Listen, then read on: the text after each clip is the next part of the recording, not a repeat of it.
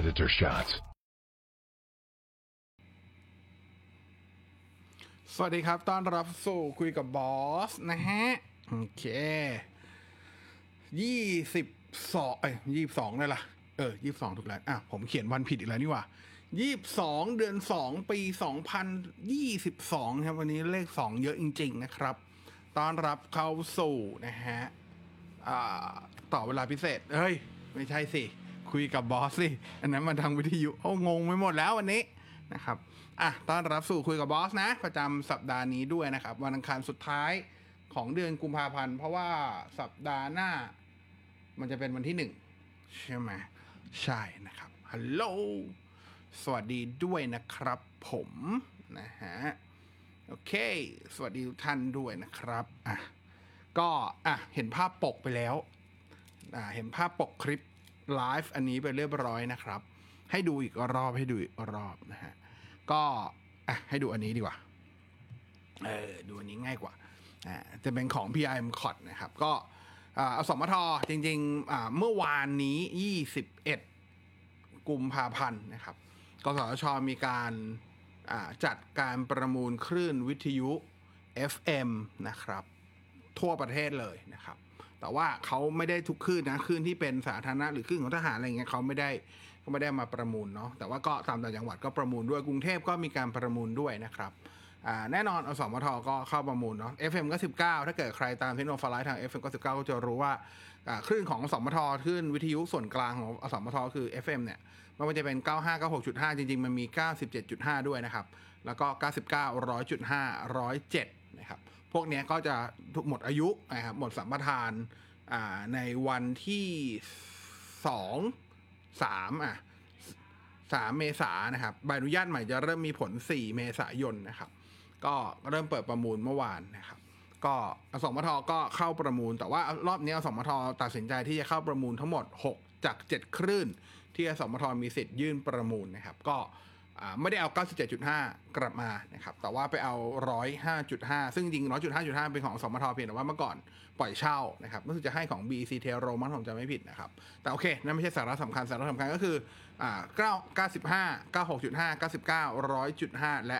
107 ก็ได้ประมูลกลับมา จริง ๆ ในการประมูลรอบนี้ไม่มีคู่แข่งเลยนะ ในส่วนของอสมทนะครับ ในส่วนของวิทยุส่วนกลางนะ แต่ละคลื่นเนี่ยไม่ว่าจะเป็น 95 96 99 100.5 107 เนี่ย รวมถึง 105.5 ด้วย ก็มีเพียงแค่เอาสมทเจ้าเดียวที่ยื่นเจตจำนงในการที่จะประมูลเนาะแต่ว่าโดยหลักการของการประมูลก็ต้องกดเคาะหนึ่งครั้งถึงจะปิดการประมูลได้นะครับ ก็เคาะราคาก็ออกอย่างที่เห็นนะครับใบอนุญาตรอบนี้ 7 ปีนะครับ 7 ปี เพราะฉะนั้นก็จะไปหมดนู่นเลย2,572 โดยประมาณนะครับอ่าอ่าพร้อมพร้อมพร้อมกับดิจิตอลทีวีเลยนะครับ ก็ตามนี้อันนี้ก็แจ้งทราบ ส่วนต่างจังหวัด ใครอยู่ต่างจังหวัดจะฟังอะไรเดี๋ยว เดี๋ยวเดี๋ยวจะคุยเรื่องนี้ยใน WTF สัปดาห์นี้นะครับเพราะว่าน้ำหวานเป็นหนึ่งในคนที่เข้าไปอยู่ในกระบวนการประมูลด้วยก็เดี๋ยวให้น้ำหวานมาเล่า แล้วก็สรุปให้ฟังอีกทีหนึ่งละกันรวมถึงบรรยากาศการประมูลด้วยที่มาที่ไปแต่ว่าอันนี้ ผมเอาผลลัพธ์เอารีซอสเผื่อใครที่ฟังทางวิทยุก็จะได้แบบว่าเขาเรียกอะไรอะ จะได้อะหมดห่วงกันไปนะครับ ตามนี้อันนี้ก็ เล่าสู่กันฟังอะก็เพราะนั้นก็ก้าวๆก็ต่อเพียงแต่ว่าหลังจากนี้ก็คงต้องมีการเปลี่ยนแปลงบางอย่างแหละ เพราะว่าแน่นอนต้นทุนต้นทุนในการดำเนินงานเพิ่มเยอะทีเดียวเฉลี่ยอะสมมติถ้าเอาเอาห้าสิบอ่าห้าสิบล้านหนึ่งแสนสี่หมื่นแปดพันมาเฉลี่ยเจ็ดปี ก็จะตกปีละประมาณสักเฉลี่ยประมาณสัก7.5ล้านบาทจริงๆไม่ถึงหรอกประมาณ7 7ล้านต้นๆต่อปีที่เป็นต้นทุนเพิ่มจากเดิมนะ เดิมมันก็มีต้นทุนของมันอยู่แล้ว ก็มีต้นทุนเพิ่มจากเดิมเพราะฉะนั้น ก็คงต้องต้องวางแผนในส่วนธุรกิจ อันนั้นก็เป็นทางฝั่งของทางบอร์ดบริหาร แล้วก็ผู้บริหารคลื่นนะครับก็เดี๋ยวค่อยว่ากันนะครับแต่ว่าคงก็มีความเข้มข้นกว่าเดิมแหละ ไม่มากก็น้อยนะครับ อันนี้แจ้งทราบแต่อย่างน้อย ใครที่เป็นแฟนอ่าลูกทุ่งมหานคร ใครเป็นแฟนของอาจารย์วีระทาง 96.5 นะครับ แฟนเทคโนโลยีหรือรายการต่างๆของ FM 99 Active Radio แล้วก็ ทางสำนักข่าวไทย 100.5 รวมถึงใครที่ชอบฟังคลื่นเพลงฝรั่งนะครับทางเม็ดบันโอเซเว่นก็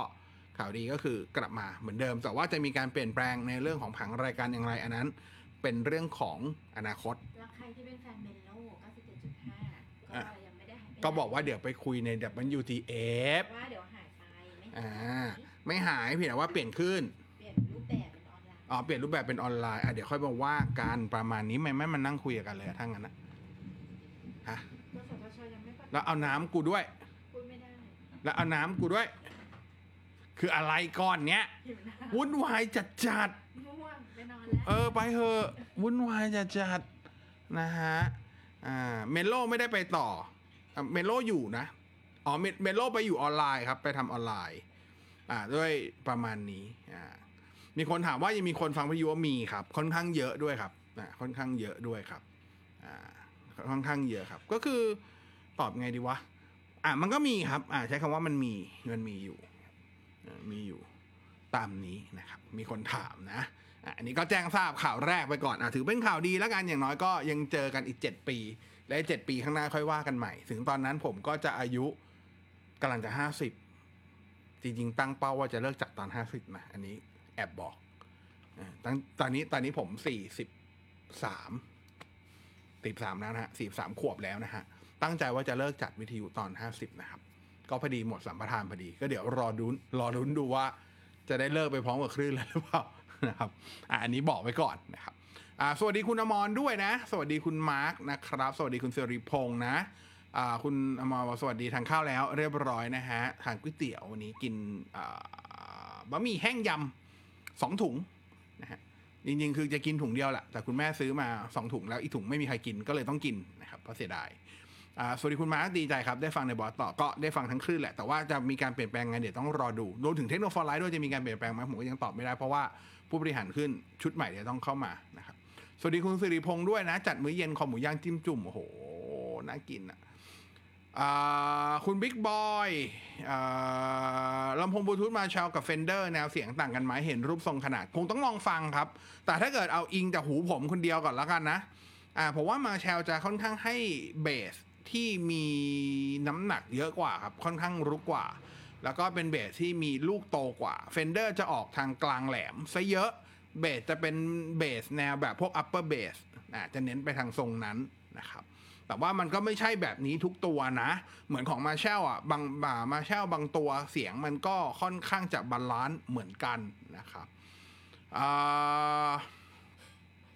น้องโต้งถามว่ายังมีคนฟังอยู่มีครับอย่างถ้าเกิดที่เขาสำรวจมาก็ค่อนข้างเยอะทีเดียวนะครับ คืออแต่ว่าพฤติกรรมมันก็จะหลักๆ ชัดเจนนะคนฟังวิทยุส่วนใหญ่ ถ้าเกิดแบบฟังแบบไม่ใช่ออนไลน์เนี่ย ก็จะฟังเวลาคุณอยู่บนรถ หรือว่าอ่ารูปแบบออนไลน์ก็ยังมีคนฟังนะครับแต่มันต้องคู่กันไปแหละอ่าแต่จริงๆมันก็ควรควรจะคู่กันไปนะครับสวัสดีคุณชนินด้วย Mellow ไม่ได้ไปต่อ Mellow เปลี่ยนรูปแบบเพราะว่า Mellow ชัดเจนครับ คือคนฟัง Mellow จะเป็นจะเป็นอยู่คือเขาเขามีอ่าต้องอธิบายอย่างนี้ก่อนไม่ใช่แบบ นึกจะไปประมูลก็ประมูลเนาะอ่าทางอสมทเขาก็มีการศึกษาเหมือนกันว่าเออแนวทางของแต่ละคลื่นจะเป็นยังไงอ่าแนวโน้มจะเป็นยังไงเขามีการศึกษาทั้งหมดนะครับ ไม่ใช่แบบ อยู่ๆจะประมูลก็ประมูลอย่างของเมโลเนี่ยค่อนข้างชัดอ่าเมโลมันจะเหมือนคลื่นเพลงน่าจะ 95.5 มั้งถ้าผมจำไม่ผิด มันจะเป็นทรงๆนั้นนะครับ ก็คือคนฟังส่วนใหญ่จะเป็นคนทำงาน แล้วส่วนใหญ่นิยมฟังออนไลน์เขาก็เลยเลือกที่จะไปทำออนไลน์ชัดเจนนะครับ มันจะไม่เหมือนอย่างอย่าง 99 อะอย่างผมยกตัวอย่าง 99 ก็ได้ 99 เนี่ย กลุ่มลูกค้าหนึ่งที่ชัดเจน หรือกลุ่มคนฟังหนึ่งชัดเจนก็คือ คนที่ขับรถ เช่น พี่ๆแท็กซี่ พี่ๆขับรถที่ ขับรถสาธารณะนะครับรถขนส่ง รวมถึงคนที่ใช้ชีวิตอยู่บนท้องถนน อาจจะฟัง99เยอะอะอย่างเงี้ยคราวนี้เขาก็เลยเหตุผลก็คือเหตุผลว่าทำไม99ยังต้องต้องต้องมีอยู่ในรูปแบบของวิทยุเหมือนเดิมไม่ทำออนไลน์อย่างเดียว แต่ของ Mellow เนี่ยค่อนข้างชัดเจนว่าคนฟังเขาอยู่ในออฟฟิศส่วนใหญ่ก็คือฟังผ่านอินเทอร์เน็ตอยู่แล้วนะครับเขาก็มีการศึกษาของเขาอยู่เนาะอะประมาณนี้นะครับอ่า สวัสดีคุณโตโต้เฮาส์นะ สวัสดีคุณวชิรพันธ์นะครับกำลังกลับบ้านอีกแล้ว มีความคิดเห็นกับเรื่องชาร์จไวของซัมซุงยังไง อ่าสำหรับคนที่ยังงงๆว่าเกิดอะไรขึ้นกับซัมซุงอ่าเดี๋ยวให้ดูแล้วกันนะครับ จริงๆ ผมก็โพสข่าวนี้อยู่แล้วครับ จริงๆ ก็ไม่ได้แปลกใจอะไรนะ ถ้าถามผมอะผมก็ไม่ได้แปลกใจอะไรเลยนะ เข้าใจได้ครับ เข้าใจได้ก็เออมมันก็อ่าแต่ว่าจริงๆ เอาจริงๆนะ อันนี้มันคือการทดสอบแค่เบื้องต้น เดี๋ยวอาจจะต้องรอดูอ่าผมใช้คำว่าอะไรวะ รอดูที่เป็นแบบอ่าเฟิร์มแวร์หลังๆ ด้วย อาจจะมีการปรับคือมันปรับด้วยเฟิร์มแวร์ได้นะครับ ไอตัว state การชาร์จอะผมไม่แน่ใจว่าอย่างตอนนี้ที่เขา test กันมันก็ยังเป็นเฟิร์มแวร์แบบเฟิร์มแวร์ตัวตั้งต้น อ่าเอาเท่าจริงๆก็คือยังเป็นเฟิร์มแวร์ตัวตั้งต้น แต่ผมเฉยๆครับ คือผมอะ อ่าโอเค อ่า เดี๋ยวผมยกตัวอย่างอันนี้ให้ฟังแล้วกัน แล้วข่าวกูโพสต์แล้วกูหายไปไหนวะเนี่ยชิบหาย โอเคเจอละ โอเค อะ ให้ดูเผื่อใครไม่รู้ว่าคุณโตโต้เฮาถามเรื่องอะไรนะครับ GSMArena ครับเขามีการเอาเอาหัวชาร์จมา test ก็คือมีหัวชาร์จ 45 วัตต์ จะมีหัวชาร์จที่เป็น USB PD ทั่วๆไปที่เราใช้ใช้กันนะครับจริงๆ ตัวที่เขาเอามาไม่ใช่ตัวท็อปสุดด้วยนะ เพราะว่าเป็นโนเป็นแบบที่ไม่ไม่ใช่แบบ programmable เป็นไม่เป็นแบบไม่มี PPS เป็นแค่ GaN ธรรมดา แล้วก็มีตัวหัวชาร์จ 25 วัตต์นะครับ อันนี้ลองชาร์จ 30นาทีจากศูนย์เลยนะ ถ้าใช้ตัวสังเกตว่าตัว 45 วัตต์ ก็จะได้แบตเยอะขึ้นมาอีกจิ๊ดนึง แต่แปลกใจตรงที่ S22 พัดกับ S22 Ultra ไม่เท่ากัน อะ อันนี้ก็แปลกๆดี แล้วก็0ถึง100%ก็ใช้เวลาเฉลี่ยก็พอๆกัน 1 ชั่วโมงบวกลบบวกลบนี่คือบวกลบแค่ประมาณ 5 นาทีด้วยนะครับ คือในัยะต่างในัยะความต่างแทบไม่มีเลยก็เหมือนที่ผมโพสต์ไปบอกว่า ใครมีหัวชาร์จที่เป็น USB PD อยู่แล้ว 45 วัตต์ 65 วัตต์ หรือมีหัวชาร์จ 25 วัตต์ฟ้าชาร์จของซัมซุงเดิม ไม่มีความจำเป็นใด ๆ เลยนะครับ ที่จะต้องซื้อ 45 วัตต์นะครับ แต่ว่าโอเคถ้าเกิดคนไม่มีก็ก็ซื้อไปไม่ไม่ได้ไม่ได้ซีเรียสอะไรนะครับ ถามว่าคิดเห็นยังไงผมเฉยๆคือ ผมไม่ได้อะไรกับฟ้าชาร์จ 45 วัตต์ แต่แรกอยู่แล้วเท่าในมุมผมนะ ไม่ได้ไม่ได้อะไรกับ 45 วัตต์ แต่แรกอยู่แล้วนะครับ คือ ด้วยความใช้อย่างใช้ตอนใช้ S 21 Ultra อันนั้นรองรับชาร์จ 25 วัตต์ แต่ว่าอย่างที่ผมชาร์จแล้วผมลองใช้ไอตัวที่เป็นวัดไฟอะอ่าคือผมไม่มีหัวชาร์จซัมซุงนะครับผมใช้ตัวตัว Electric Electric อ่ามันเข้าไปอยู่จริง ๆ จะอยู่ที่ประมาณ 22 วัตต์ ก็คือไม่ได้เต็ม 25 วัตต์ ยิ่งยิ่งถ้าเกิดช่วงตั้งแต่ 80%ขึ้นไปเนี่ย จะลงมาเหลือแค่ประมาณ 18 หรือ 15 วัตต์ด้วยซ้ำซึ่ง พอเรียนรู้มันก็โอเค ผมเข้าใจว่าบางคนที่อาจจะคุ้นชินกับชาร์จไวมากๆอะแบบของ oppo อ่า super v o l 65 หรือว่าอย่างของ xiaomi 11T 11T Pro ที่รู้สึกว่าแบบ นี่ไงมือถือกูเหลือ 0%กูชาร์จเพียงแค่ครึ่งชั่วโมงกูเต็มแล้วนะ อะไรเงี้ยเข้าใจได้ครับไลฟ์สไตล์แต่ละคนก็ไลฟ์สไตล์ใครไลฟ์สไตล์มันแล้วกันแต่ว่าสำหรับผมผมว่ามันไม่ได้ซีเรียสอะ อ่ามันไม่ได้ซีเรียสครับเพียงแต่ว่าอย่างข่าวเนี้ยที่ผมเอามาโพสต์เพราะผมแค่เอามาบอกว่า ใครที่ใครที่ยังไม่ได้สั่งหัวชาร์จ 45 วัตต์ ก็ไม่ต้องสั่ง ลองไปหาที่บ้านดูก่อนว่ามีพวก 25 วัตต์ไหมถ้ามีใช้ของเดิมได้ หรือจะลงทุนแบบไปซื้อพวกหัวชาร์จที่เป็น USB PD หลาย ๆ พอร์ต ก็ก็ชาร์จได้เหมือนกันอ่าประมาณนี้ คือถ้าเรื่องเนี้ยจริง ๆ ถามว่าแปลกแต่ไม่ได้แปลกแต่เพราะว่า ไอ้ระบบ super charge ของซัมซุงอะครับระบบชาร์จไวของซัมซุงอะมันมันไม่ได้เล่นแร่แปรธาตุเหมือนกับแบรนด์อื่นอะไม่ได้เหมือนกับฝั่งของ oppo ไม่ได้เหมือนฝั่งของ xiaomi พวกนั้นเขาใช้วิธีใช้แบตสมมติว่าแบตเขาห้าพันอ่าสมมติเขาระบุว่าแบตห้าพันมิลลิแอมป์อาวร์แต่จริงๆ แล้วแบตห้าพันมิลลิแอมป์อาวร์ตัวนั้นอะมันเป็นแบตสองพันห้าร้อยมิลลิแอมป์อาวร์สองก้อนที่แพ็ครวมอยู่ในตัวเดียวกัน แล้วเวลาชาร์จเขาจะแบ่งเป็น2สาย แล้วเขาเอาเวลาเขาวัดเขาเอาวัด2สายนั้นนะมารวมกันอ่าสมมติว่าเขาเขียน100วัตต์ก็คือ25วัตต์ชาร์จ2ทาง แล้วเอา25ไอ้ยโทษครับเอา50วัตต์ชาร์จ2ทางแล้วก็เอา50วัตต์นั้นรวมกันกลายเป็น100วัตต์นึกออกปะอ่าแต่ว่าแบตของของซัมซุงไม่ได้ไม่ได้เป็นแบตแบบนั้นเป็นเป็นแบตแบบก้อนเดียวเหมือนปกติอะไรเงี้ยที่เราคุ้นๆกันครับแน่นอนบางคนบอกว่าโอ้ยพี่เปลี่ยนแบตไม่เท่าไหร่หรอกแบนจีนใช่ไม่เถียงเลยครับ เปลี่ยนแบตก้อนหนึ่งแค่แบบ ถ้าเปลี่ยนศูนย์เลยนะอ่าของเสี่ยวมี่ของ oppo เปลี่ยนศูนย์เต็มที่ก็ถ้าจะไม่ผิดพันบวกลบไม่ถึงพันห้าแน่ๆครับ ไม่ได้แพงอะไรเลย บางคนบอกใช้หนึ่งปีแบตเสื่อมก็ไม่ได้ไม่ได้ยี่ระอะไรเข้าใจได้ แต่ว่าอย่างที่บอกคือซัมซุงไม่ได้ไม่ได้พยายามไปเน้นพัฒนาในเรื่องของเทคโนโลยี การชาร์จไวคือซัมซุงเองไม่ได้เน้นขนาดนั้นอยู่แล้วครับ แล้วผมว่าชาร์จอ่าสมมุติว่าอันนี้คือแบบชาร์จจากศูนย์เลยนะ ไปถึงร้อยใช้เวลาหนึ่งชั่วโมง ผมว่ามันก็ไม่ได้แย่ ไม่ได้แย่ขนาดนั้นนะครับ ก็โอเคสำหรับผมก็โอเคนะครับ อืมก็ไม่ได้ผมไม่ได้รู้สึกอะไรเพียงแต่ว่า ที่เอาโพสต์ข่าวนี้จริงๆมาโพสต์แค่บอกเฉยๆว่าต้องการบอกว่าถ้าใครยังไม่ได้ซื้อ 45 วัตต์ก็ไม่ต้องไปขนขวายซื้อ 45 วัตต์ก็ได้ ในกรณีถ้าเกิดคุณมีที่ชาร์จ USB PD อยู่แล้ว คุณมีที่ชาร์จ 25 วัตต์เดิมอยู่แล้ว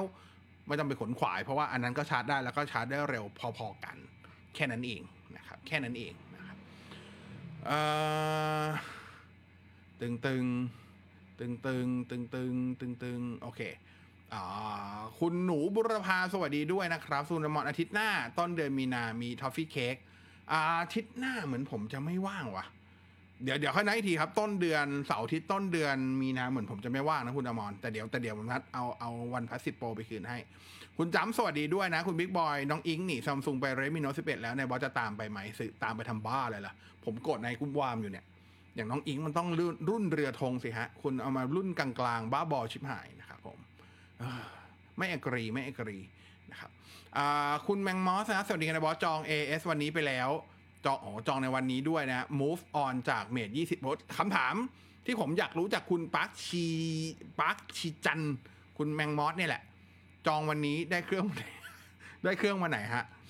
ในระบบบอกไหมฮะว่า AS จะให้เครื่องวันไหนฮะอยากรู้มากเลยว่าถ้าจองวันนี้ได้วันไหนฮะ เพราะว่าอาทิตย์ที่แล้วเนี่ย วันที่เท่าไหร่นะ เดี๋ยวก่อน ผมดูวันแป๊บนึงนะ อาทิตย์ที่แล้วเนี่ย ซึ่งจะเป็นวันที่สิบเจ็ดมั้งสิบหกหรือสิบเจ็ดไม่รู้ครับ มีน้องที่รู้จักกันไปไปจองแต่อันนั้นเขาจองผ่านตัวของซัมซุงโดยตรง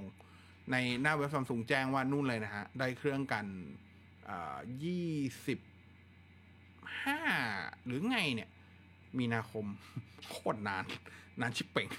อ่านะฮะสวัสดีคุณมอนตั้งแต่มาใช้ iPhone รู้สึกเป็นคนใจเย็นขึ้นเยอะเพราะไม่เคยคาดหวังอะไรกับการชาร์จชาร์จไวได้เลยอ่าเท่าถูกฮะเท่าถูกฮะ อันนั้นถูกมากฮะถูกฮะ ถูกฮะ ถูกฮะ คุณบิ๊กบอยซัมซุงยังเข็ดกับแบตระเบิดของโน้ต7หรือเปล่าครับ เลยไม่อยากยุ่งกับระบบชาร์จแบตอ่าไม่ครับคืออย่างตอนโน้ต7ระเบิด อันนั้นมันเป็นเรื่องของการออกแบบแผงวงจรที่พลาด คือมันมันใช้เทคนิคเดิมในเรื่องของตัวแบตเตอรี่นั่นแหละ แต่เป็นเรื่องของข้อผิดพลาดในเรื่องของการผลิต เฉยๆนึกออกปะเออซึ่งก็ก็ตามนั้นครับ ไม่ไม่ไม่ได้เกี่ยวแต่คือผมว่าซัมซุงไม่ได้เน้นคือ ถ้าผมเป็นซัมซุงผมอาจจะพอเข้าใจได้นะคือเอ่อไปเน้นอย่างอื่นอะชูจุดขายอย่างอื่นมากกว่าอะไรประมาณเนี้ยเข้าใจได้ครับ คือ คือเท่าถ้าถ้าคุยถ้าคุยกัน to be fair นะ ก็มีแค่ผู้ผลิตจากจีนไหม ที่เน้นเรื่องการชาร์จไวมากๆโซนี่ญี่ปุ่น เน้นไหม ไม่เน้น ชิวๆไปเรื่อยๆซัมซุงเกาหลี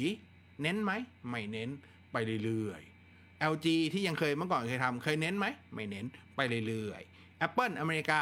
เน้นไหมไม่เน้นไปเรื่อยๆ มีแต่จีนหมดเลยครับที่แบบแข่งกันแบบ โอ้โห แข่งกันเอิดนึกออกไหมเออ ประมาณนี้ประมาณนี้นะครับ จองวันนี้รับเร็วสุด 2 เมษาจ้า 2 เมษาจ้า อันนี้อันนี้คุณแมงมอสจองสีอะไรอะ่ะ ไม่สีพิเศษหรือว่าสีสีสีปกติ หรือว่าสีพิเศษสามสี บอกพอบอกได้ไหมโหแต่สองเมษานี่โหดมากว่ะ จริงๆมันมีเหตุผลนะ เดี๋ยววันนี้เราคุยเรื่องนี้ด้วย แต่โอ้โหแต่โหดจริงโหดจริง คุณอเนชานะ มี11T Pro ยังน่าเล่นไหม ใช้งานทั่วไปเน้นใช้ยาวก็เล่นได้ครับ เพียงแต่ว่าเล่นได้ครับเล่นได้อะถ้างบนั้นก็เล่นได้ครับยังเล่นได้อยู่ครับยังเล่นได้อยู่ คุณบ้านอ่าบ้านบุญคุ้มเพิ่งออก iPhone 13 Pro มาชักอยากเปลี่ยนบ้างแล้วเปลี่ยนตามนายบอสเลยตอนนั้น ก็ลองใช้ก่อน iPhone 13 ไม่ได้แย่อะไรเลยครับ ดีครับจริงก็แฮปปี้ผมก็แฮปปี้กับมันเพียงแต่ว่า ก็อย่างที่บอกผมยัง prefer Android มากกว่า ผมไม่ได้ผมไม่ได้ไม่ได้เป็นแฟนบอยซัมซุงไม่ได้เป็นสาวก Apple อะไรทั้งสิ้นใช้ได้หมดคือผมอิงที่ OS อ่าอย่างที่เคยบอกไปครับ ถามว่าการใช้ iPhone 12 Pro แล้วมา iPhone 13ทำให้ผมเปิดโลกกับ iPhone ไหมก็เปิดโลก อะไรที่เคยคาใจก็ได้หายคาใจไปหมดแล้วคือผม ถ้าให้พูดแบบในมุมผม ผมก็แค่จะบอกว่าสำหรับผมผมไม่มีอะไรค้างคากับ iOS ณเวลานี้อีกแล้วครับ อะไรที่อยากลองลองหมดแล้ว อะไรที่อยากทำทำหมดแล้ว รู้หมดแล้วว่าอะไรได้อะไรไม่ได้ ทำยังไงให้มันเข้ากับชีวิตเราได้บ้างอะไรที่มันไม่ได้จริงๆอะไรเงี้ยทำให้รู้ พอมันไม่คาใจแล้วมันก็เลย ก็เลยอยากกลับบ้านอะผมยังชอบ Android มากกว่าอยู่นะครับตอนแรกแต่อย่างแต่ต้องยอมต้องยอมรับว่าตอนแรกผมก็ไม่ได้สน S22 Ultra มากขนาดนั้น คือรู้ว่ามันคือโน้ตแหละอะก็อยากใช้โน้ตแหละ เพราะว่าจริง ๆ ก่อนใช้ S20 ก่อนใช้ที่ S ก่อนที่มาใช้ S20 FE ก่อนใช้ S20 Ultra ผมใช้โน้ต10พัทมาช่วงเวลาเวลาหนึ่งสั้น ๆ มาก่อนก็ ค่อนข้างมีประสบการณ์ที่ดีกับโน้ตแล้วผมว่าโน้ตค่อนข้างตอบโจทย์กับผมอะไรเงี้ยเพียงแต่ว่าพอมาเจอสีแดงมันเหมือนเป็นตัวเร่งปฏิกิริยาครับผมเท่านั้นเลยครับ ก็ใช้ไปเถอะผมว่า iPhone 13 ไม่ได้แย่อะไรครับ ดีครับ ดีถือถนัดดีมือดีด้วยถ้าเกิดเนี่ยอย่างผมตอนนี้ผมมาทิ้ง iPhone 13 ผมก็ ผมก็จะจะจะคิดถึงอยู่เรื่องหนึ่งคือเรื่องของการจับถือที่มันแบบ เออเข้ามือดีไซส์ผมว่ามันเป็นไซส์มือถือที่ที่ดีมากอะไซส์ไซส์มือถือที่กำลังดีมากๆเลยอะสำหรับ iPhone 13 Pro นะ อืมเอ่อคุณเตะฮังลิมสวัสดีด้วยนะครับ ผมสีเบอร์กันดี้อะสีปกติเลยโหสีปกติยังสองเมษา ถ้าสีพิเศษนี่ล่อไป ไม่ล่อไปสิ้นเดือนหรอวะ แล้วถ้าสีส้มนี่ไม่ ไม่ล่อพฤษภาหรอวะเนี่ยโคตรโหด โอเค ตามนั้นเลยฮะ ขอบคุณข้อมูลจากคุณแมงมอสด้วยนะครับผม มันก็เลยจะมาเป็นเรื่องนี้ครับ ที่จะเล่าต่อนะครับ จะมาเป็นเรื่องนี้ที่จะเล่าต่อ อันนี้จากทางด้านของ Android Authority นะครับมีการรายงานข่าวโดยเขาอ้างอิงกับคำพูดของตัว Samsung ด้วยนะครับอ่าคือ Samsung เนี่ยเขาไปให้ข้อมูลกับทางด้านของ PC Mac นะครับอ่ามันคือประโยคนี้ Samsung อ่าก็คือมันเป็น statement ที่อ่าเขา Samsung ไปพูดกับ PC Mac นะครับว่าตอนเนี้ยซัมซุงกำลังเผชิญปัญหาอันหนึงก็คือเกี่ยวเรื่องการ ขนส่งและก็การผลิตในตัว Samsung Galaxy S22 Series นะครับเขาเร่งอย่างมากจริง ๆ เขาบอกว่าตอนนี้มีอย่างเอาเอาเฉพาะในในในเกาหลีกับในอเมริกาก่อนล้วกัน ในเกาหลีกับในอเมริกาตอนนี้เริ่มมีการส่งมอบแล้ว ซึ่งเป็นการส่งมอบที่ก่อนวันกำหนดนะครับ เพราะว่าซัมซุงเร่งผลิตมากๆ ซึ่งตอนนี้หลายคนก็เริ่มห่วงว่า ถ้ามึงเร่งแบบนี้จะมีปัญหาไหมวะ แต่ก็ต้องแบบไปรอลุ้นกันนะครับ คือจริง ๆ ในทั่วโลกเนี่ย วันที่จะส่งมอบชิปเมนต์วันแรกมันจะเป็น 25 กุมภาสำหรับคนที่ปีออเดอร์วันแรกๆหรือภายในไม่กี่ชั่วโมงแรกอะจะได้ 25 ยกเว้นสีพิเศษอะนะ ซึ่งตอนนี้ในในในต่างประเทศ อย่างในเกาหลี อย่างในอเมริกามีคนได้แล้วนะครับ ที่เป็นเครื่องขายจริงไม่ใช่ไม่ใช่ไม่ใช่เครื่องสื่อนะ มีคนได้แล้วนะครับ ซึ่งในสเตเมนต์หรือว่าในในในโค้ดคำพูดที่ที่ซัมซุงเขาไปให้ข้อมูลกับทางด้านของ PC Mac เนี่ย อันเนี้ยน่าสนใจครับ ก็คือไอ้ตรงนี้เลยที่เป็นพารากราฟนี้เลยนะครับพารากราฟที่เป็นเครื่องหมายคำพูดนี้เลยนะครับ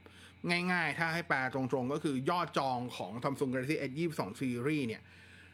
มากที่สุดในระดับที่เป็น all time high คือมากที่สุดตลอดกาลเท่าที่ Samsung เคยขายสมาร์ทโฟนมาเลยครับ คือไม่ได้บอกว่ายอดขาย Samsung Galaxy S22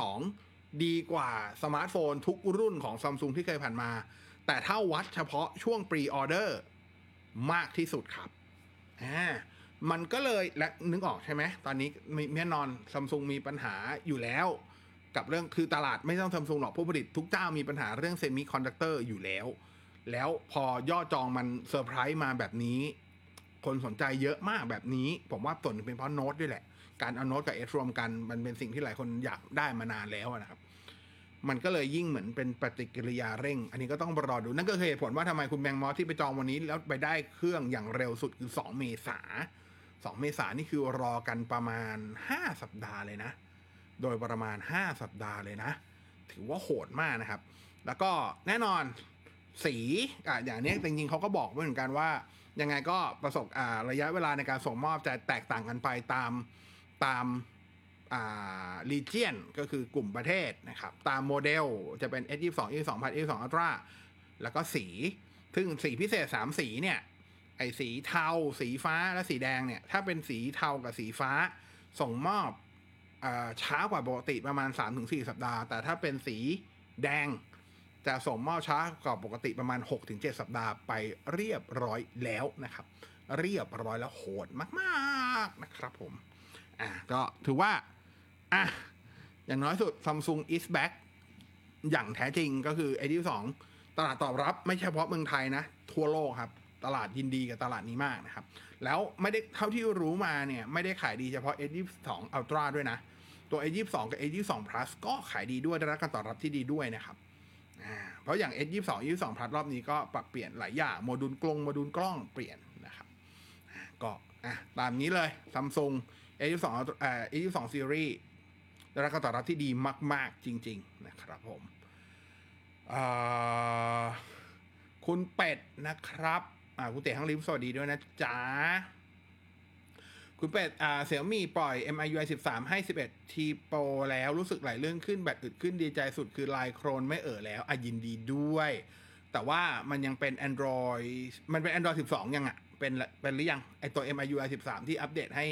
11T Pro เป็น Android 12 หรือยังฮะ หรือยังเป็น 11 อยู่นะครับคุณสิวโรจน์สวัสดีด้วยคุณกำมลนะบอสครับ A22 Ultra มีทั้งหมดกี่สี สีอะไรบ้างสีพิเศษบอกต่างกันยังไง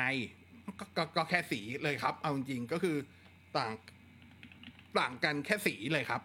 ให้ผมพูดยังไง คือต่างกันแค่สีเลยครับอ่าอ่ให้ดูตามนี้นะจ๊ะ ให้ดูตามนี้นะจ๊ะ โอเค อะมาดูสีครับ มาดูสีกัน ก็คือจะมีสีเป็นสองชุดเนาะ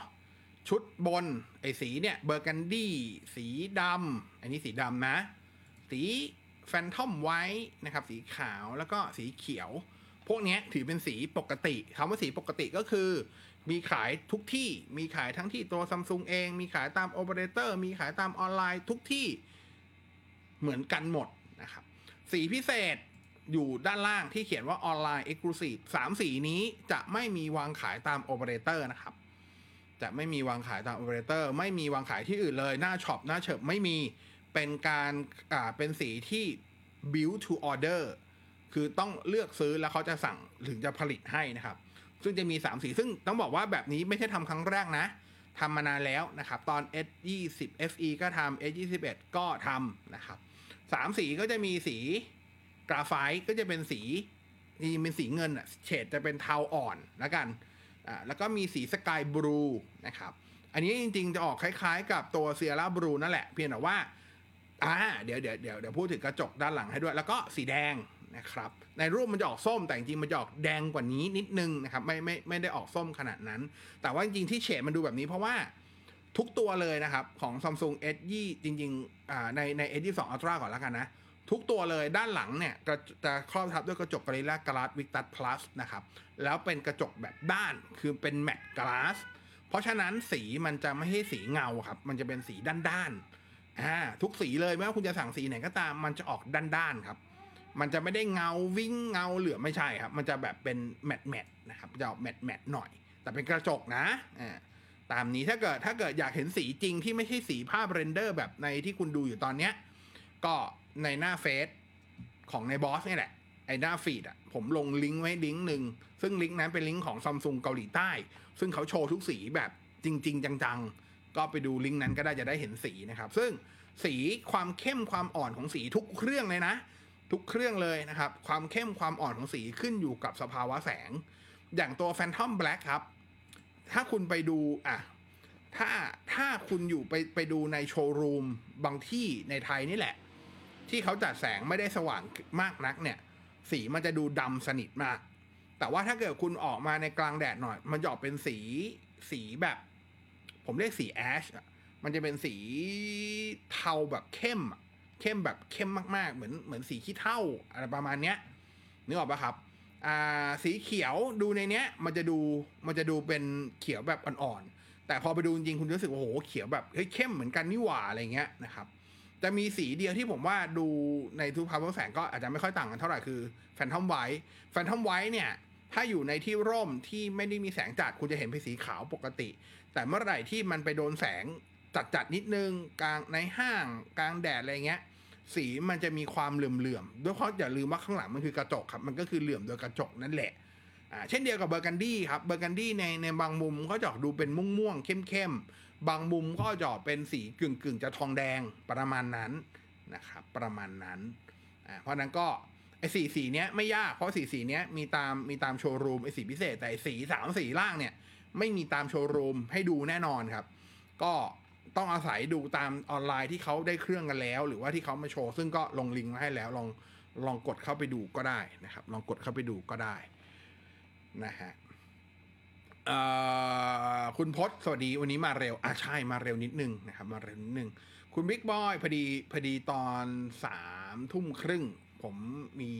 นัดอออนไลน์ ประชุมออนไลน์นิดนึง คุณลืมบอกอคุณบิ๊กบอย CPU โน้ตบุ๊กตัว 11800H กับตัว AMD Ryzen เนาะ 5800H ประสิทธิภาพตัวไหนดีกว่ากัน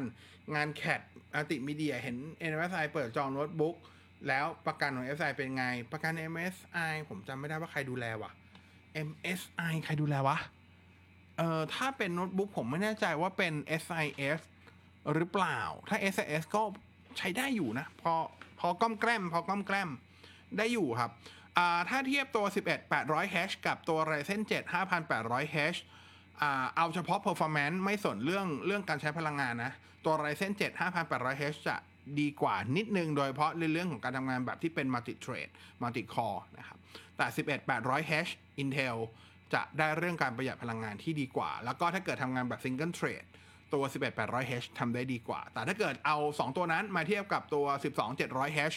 แน่นอน 12 700H กินทุกแง่ประตูเลยจ้า สวัสดีคุณขวัญด้วยนะครับ คุณชนิน แนะนำแอปฟังวิทยุออนไลน์ของ Android ให้หน่อย โอ้โหไม่ได้ใช้เลยอะ ใครมีแนะนำไหมฮะ ลองลองตอบคุณชนินให้ผมหน่อยละกัน ผมไม่ได้ใช้เหมือนกัน เมื่อก่อนมันจะมีพวกอะไร Radio Thailand ถ้าผมจำไม่ผิดนะ อะไรประมาณนี้เหมือนจะไม่ได้ใช้เลยครับโดยส่วนตัวเลยไม่ใช้ก็เลยไม่ได้ตามเหมือนกันอ่าคุณ โอ้โห อ่านชื่อไม่ออกอะ คุณสีมา อ๋อ คุณเซมาคุณเตะ โอเค ความคุ้มค่าราคาสเปค A20 FE 13,500 กับตัว A21 FE 18,500 ถ้าเอาความคุ้มค่าจริงๆผมยังให้ A20 FE คุ้มกว่า มีแค่สองข้อแม้แล้วกัน ถ้าคุณอยากจะคิดว่า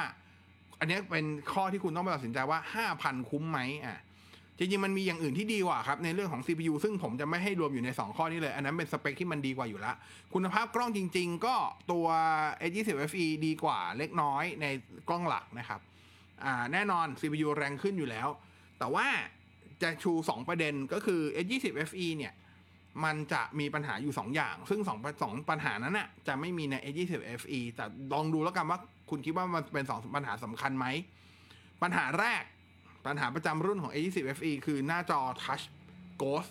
นะครับ ก็คือ Multi Touch จะค่อนข้างเพี้ยนนิด ๆ ถ้าใช้มากกว่า 2 นิ้ว คำถามคือคุณมีโอกาสใช้แบบนั้นไหมคือที่ผมอธิบายอย่างนี้ครับ คือบางคนเล่นเกมปกติคุณเล่นเกมคุณเล่นไง คุณก็ 2 นิ้วแบบนี้ถูกปะอ่าเล่นเกมเล่น PUBG เล่น RV แต่ว่ามันมีจริง ๆ นะ คนที่เขาเล่นเกมแบบ 4 นิ้วเขาเล่นแบบนี้นึกออกปะเขาเขายุ่มแบบเนี้ย อ่ามันมีซึ่งอย่างเงี้ย A20 FE จะเจอปัญหาได้ มีโอกาสเจอปัญหาได้ ซึ่ง A20 FE จะไม่มีปัญหานี้ เพราะนั้นเวลาเขาบอกว่าไอตัวไอตัว multi touch หรือ touch เพี้ยนใน A20 FE อะ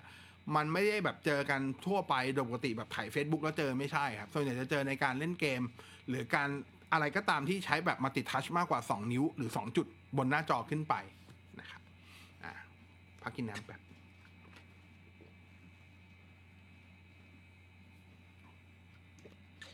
อีกปัญหาหนึ่งเมื่อกี้หนึ่งข้อ อีกปัญหาหนึ่งของ A20 FE ก็คือ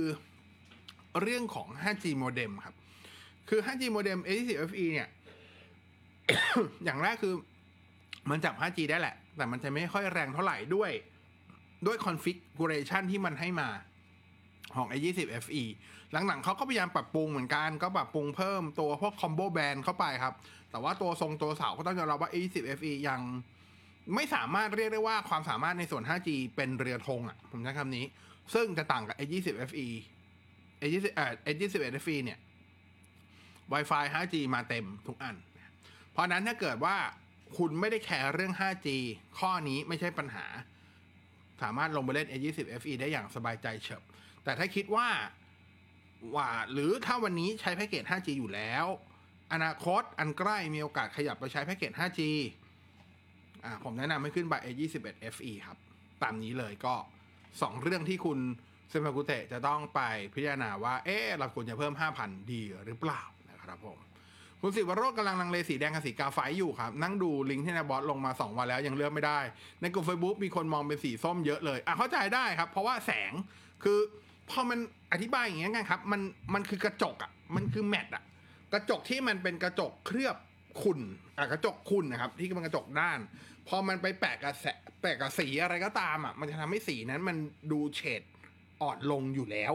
มันก็อาจจะดูเป็นส้มได้เข้าใจได้ แต่ว่าถ้าเกิดคุณไป แต่มันขึ้นอยู่กับสภาวะแสงเพราะอย่าลืมว่าข้างหลังมันคือกระจก มันมีกระจกแปะอยู่เนอะนะครับ มันไม่ได้เป็นสีที่กระจกเนอะนะครับแบบนี้คุณอมรพี่บอสครับ จองสีแดงมันขึ้นว่าเริ่มจัดส่งสี่ไม่คือผมยังไม่ไม่ไม่ขึ้นอ่าถ้าจัดส่งในเว็บดูไม่ได้ครับอ่าดูไม่ได้คือถ้าเกิดถ้าเกิดใครใครสั่งสีพิเศษอ่าคุณจะได้คุณจะได้อีเมลลิงก์ ที่มันบอกว่าอยู่ในขั้นตอนไหนโปรเซสไหนมาให้อ่าใครไปดูจากนั้นไม่ต้องไปดูหน้าเว็บครับ ไม่มีประโยชน์ครับ ไม่มีประโยชน์เลยครับ หน้าเว็บครับผม คือคนที่จะสั่งสีพิเศษจะรู้เองว่ามันจะตอนนี้อยู่ในขั้นตอนไหน เพราะว่ามันจะมีอีเมลเฉพาะมาให้นะครับ ตามนั้นอ่าผมเปิดให้ดูสั้น ๆ ก็ได้นะอ่าผมต้องดูในไหนวะเนี่ยเดี๋ยวนะเดี๋ยวนะอ่าอ่าผมเปิดให้ดูคร่าวๆ แต่ว่าผมจะโชว์ทั้งหมดไม่ได้ ราะว่า เพราะว่า โอเคโอเค มันจะมีอีเมลมาแบบนี้ครับ เดี๋ยวนะ ผมดูก่อนนะว่าผมสามารถอะผมดูในมือถือแล้วกัน ง่ายกว่า ง่ายกว่า ง่ายกว่าอ่าบดูบดูบดูบดูอยู่ไหนวะ อยู่ไหนวะ เอาลูก หยิบหยิบโอเคอเนี่ยครับ มันจะขึ้นแบบนี้ เห็นไหม อ่า มันจะขึ้นแบบนี้ครับ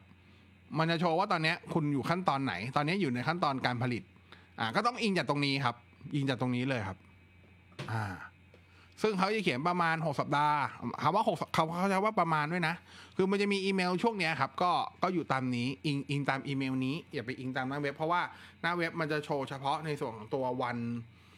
คือวันไอ้วันที่สี่เดือนสามจริง ๆ มันคือวันส่งมอบโดยปกติที่ไม่ใช่วันวันจำหน่ายปกติครับมันมันไม่ใช่วันจริง ๆ ที่คุณไปใช้อ้างอิงได้ผมใช้คำนี้ละกันผมว่าผมว่าใครสั่งสินพิเศษจะจะรู้ดีว่ามีโปรเซสนี้อยู่นะครับ เพราะมันจะมีอีเมลเข้าไปบอกคุณอยู่แล้ว คุณจักรพงศ์สวัสดีด้วยนะครับ คุณเป็ด MIUI 13 เป็น Android 12 แล้วอ๋อโอเค เพราะว่า MIUI 13 เห็นไปลงให้ Redmi Note หรืออะไรทักตัวอะยังเป็น 11 อยู่นะครับ เนี่ยผมว่าอันผมว่าอันนี้เสี่ยวมี่แม่งแก้ไม่ได้จริงๆว่ะ เลข MIUI ไม่ได้บอกเวอร์ชัน Android มันทำให้ผู้ใช้สับสนได้เหมือนกัน เพราะว่า MIUI เลขเวอร์ชันเดียวกันไปอยู่คนละ SKU ตัวหนึ่งอาจจะเป็น 12 ตัวหนึ่งอาจจะเป็น 11 ได้นะครับ คุณบิ๊กบอยผม S22 Ultra 512นัดรับ26นี้ ไม่รู้จะโดนเลื่อนไหมเห็นหลายคน SMS ได้เลื่อนไปหลายวัน ถ้าเป็นสีปกติแล้วจองในจองในล็อตแรกผมคิดว่าไม่ไม่น่าไม่น่าเลื่อนนะ ไม่น่าเลื่อนนะครับคุณพี่บอยใช้วิทยุไทยแลนด์อยู่ครับ เมื่อก่อนใช้จูนอินเออใช่ แต่ช่วงหลังฟัง99ไม่ได้ ฟังไม่ได้เพราะเขาไม่ยอมเปลี่ยนลิงก์ตามอสมทครับ คุณโมอีดิชั่นสวัสดีด้วยนะฮะ คุณอธิพัฒน์แนะนำคีย์บอร์ด mechanical ราคาไม่แพง ไม่แพงคือกี่บาทอะอ่าถ้าไม่แพงมากก็มีของ RK ครับ ดู RK ก็ได้ครับ แต่ถ้าจะเอาต่ำพันก็จะเป็นพวกของซิกโนพวกอันนั้นซึ่งส่วนตัวไม่แนะนำนะอ่าแต่ถ้าเกิดจะเอาดีขึ้นมานิดนึงก็พันกว่าบาท ไม่เกินสองพันก็ลองดู RK ก็ได้ครับอ่า RK ร้อย RK อะไรก็อ่าของ RK อะลองดู RK ก็ได้นะครับกก็พอได้อยู่พอได้อยู่นะครับพอได้อยู่ แต่ RK ข้อเสียคือบอร์ดช็อตง่ายมากนะครับ อ่านั่นคือข้อเสีย ซึ่งจริงๆต้องบอกว่าไอ้พวก mechanical keyboard ต่ำกว่า 2,000 ส่วนใหญ่มีปัญหาบอร์ดทั้งนั้น อ่า วิธีแก้ก็คือ อ่าคำแนะนำก็คือ ให้ make sure ว่าพอร์ตที่เสียบเป็นพอร์ตหลังเครื่อง อย่าเสียบพอร์ตหน้าเครื่อง แล้วก็ ในกรณีถ้าเสียบพอร์ตหลังเครื่อง แล้วขณะที่คุณshutdown เครื่องไปแล้ว แล้วคุณลองกดบอร์ดดูแล้วไฟยังขึ้นอ่าถ้า RK นะจะยิงรวมถึงหลายบอร์ดด้วยพวก Signal ด้วยครับ แล้วไฟยังขึ้นคำแนะนำคือถ้าคุณ shutdown คอมแล้วกดคีย์บอร์ดไฟคีย์บอร์ดยังขึ้น ให้ถอดสาย USB ออกครับ กันช็อตส่วนใหญ่บอร์ดอ่าไม่เคยในข้อคีย์บอร์ดจะเสียก็หลักๆ 2 ตัว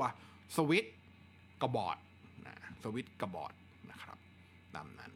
อาของ RK ตอนนี้มีตัวแทนจำหน่ายในไทยก็คือ Connect IT ซึ่งไว้ใจได้ เจ้าเดียวกับที่นำเข้าดักกี้นั่นแหละนะครับเล่นได้นะครับนะฮะคุณอมรแอปวิทยุชื่อฟรีเรดิโอไอคอนสีขาวๆอาจจะฟังเอลกาปิดจอปิดจอไม่ตัดด้วยอ่าข่อยยอดเยี่ยม คุณมนมรไม่จบแค่ราคาถูกแน่นอนไม่คันนี้เข้าคีย์บอร์ดใช่ครับ แล้วสอให้ซื้อแพงก็ไม่จบครับใช่ไหมคุณอมรรู้ดี วันนี้เพิ่งมารับอะไรไปล่ะนะฮะคุณสิวโรจน์นะฮะไปทีมแดงเหมือนกันเพราะโน้ต8 ใช้มา 5 ปีแล้ว สีเทาม่วง เปลี่ยนแนวบ้านชีวิตจะร้อนแรงเหมือนสีโทรศัพท์ จ่ายแพงกว่า True 5,000 กว่าบาท แต่ได้ประกัน 2 ปีได้สีพิเศษแบบนี้ถือว่าคุ้มไหม ผมว่าคุ้มนะ ผมว่าคุ้มดี คุณสิริพงษ์ช่วงนี้ Netflix มีอะไรแนะนำบ้าง Netflix มีเกาหลีอะมีเกาหลีครับ ช่วงนี้นะ เอ้ยเมื่อกี้ผมดูอะไรอยู่วะเดี๋ยวก่อน เมื่อกี้เพิ่งนั่งดูซีรีส์อยู่อ่าอาจจะช่วงนี้ถ้าเกิดเป็นซีรีส์ก็มีซีรีส์เกาหลีแหละครับ ถ้าหลักๆสองเรื่องที่ผมว่าสนุกดีดูเพลินๆเลยครับ ก็คืออ่าอ่าอ่าเจอแล้วสองเรื่องนี้เลย ขึ้นแนะนำพอดีนะครับ ก็คือ 25 21 นะครับ กับ forecasting love and weather นะครับอ่าสองเรื่องนี้สนุกดีครับอ่าส่วนตัวชอบนะครับ ก็เพลินๆ สนุกดีนะครับจริงๆ เดี๋ยวในเนี้ยใน Netflix จะมีหนังซีรีส์เกาหลีที่เคยฉายบนพวกวิวไอฉี่อะมาลงเช่นอ่า My Roommate is Gumiho อย่างเงี้ย อันนั้นก็สนุกแต่ว่าจริงผมดูจบแล้วเพราะมันของของไอฉี่กับของวิวฉายไปตั้งแต่ช่วงประมาณสักตุลามั้งถ้าผมจำไม่ผิดนะครับ อ่า อันนี้ก็อันนี้ก็สนุกดีเหมือนกันก็ลองดูก็ได้นะครับ ก็จะเป็นประมาณนี้นะครับ จริงๆ ไมันมีอีกเรื่องหนึ่งที่ตอนนี้เขาโปรโมทอยู่อะอะไรวะไอฟิวรี่ดีวายอะไรอะจริงๆ ก็เป็นหนังเก่าแล้วนะของของนั่นอะเออก็นั้นก็เคยดูมาก่อนแล้วเหมือนกันนะครับ คุณสุริยาสนใจ Intel นักอย่า Gen 11 ถ้าเลือก i5 หรือ i7D ก็อยู่ที่งบเลยครับถ้าอย่างนั้นอ่าจริง ๆ ถ้าเกิดใช้งานทั่วไปไม่ได้เน้นอะไรมาก i5 มาเหลือเฟืออยู่แล้วล่ะ เป็นแต่ว่าถ้าเกิดคุณกะซื้อมาเพื่อตัดต่อวิดีโอด้วยทำงานอะไรค่อนข้างจะหนักนิดนึง โดยเฉพาะเรื่องของงานมัลติมีเดียก็แนะนำให้ไปอีกอ่าไปคอยเจ็ดนะครับแต่ถ้ารอได้ผมเข้าใจว่าตัวนักที่เป็น Gen 12 น่าจะมาในช่วงไตรมาส 2 ปีนี้นะครับ ก็น่ารอเหมือนกันนะ น่ารอเหมือนกันนะครับอ่าก็ตามนี้เลยตามนี้เลยนะครับเพราะว่าอย่างตัวนัก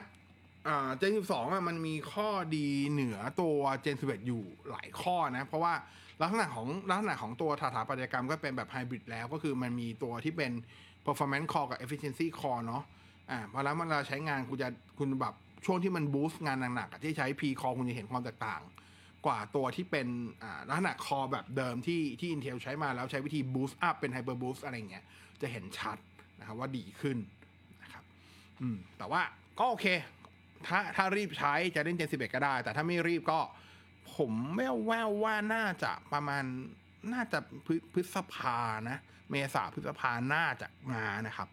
น่าจะมา คือในในต่างประเทศมันมีการพูดถึงแล้วแหละว่า Intel เตรียมอัปเดต Intel NUC ออกตัวใหม่เป็น Gen 12 ในช่วงไตรมาส2แต่ว่าในไทยอะแววๆว่าก็น่าน่าจะอยู่ช่วงประมาณนี้ครับ หลังสงกรานต์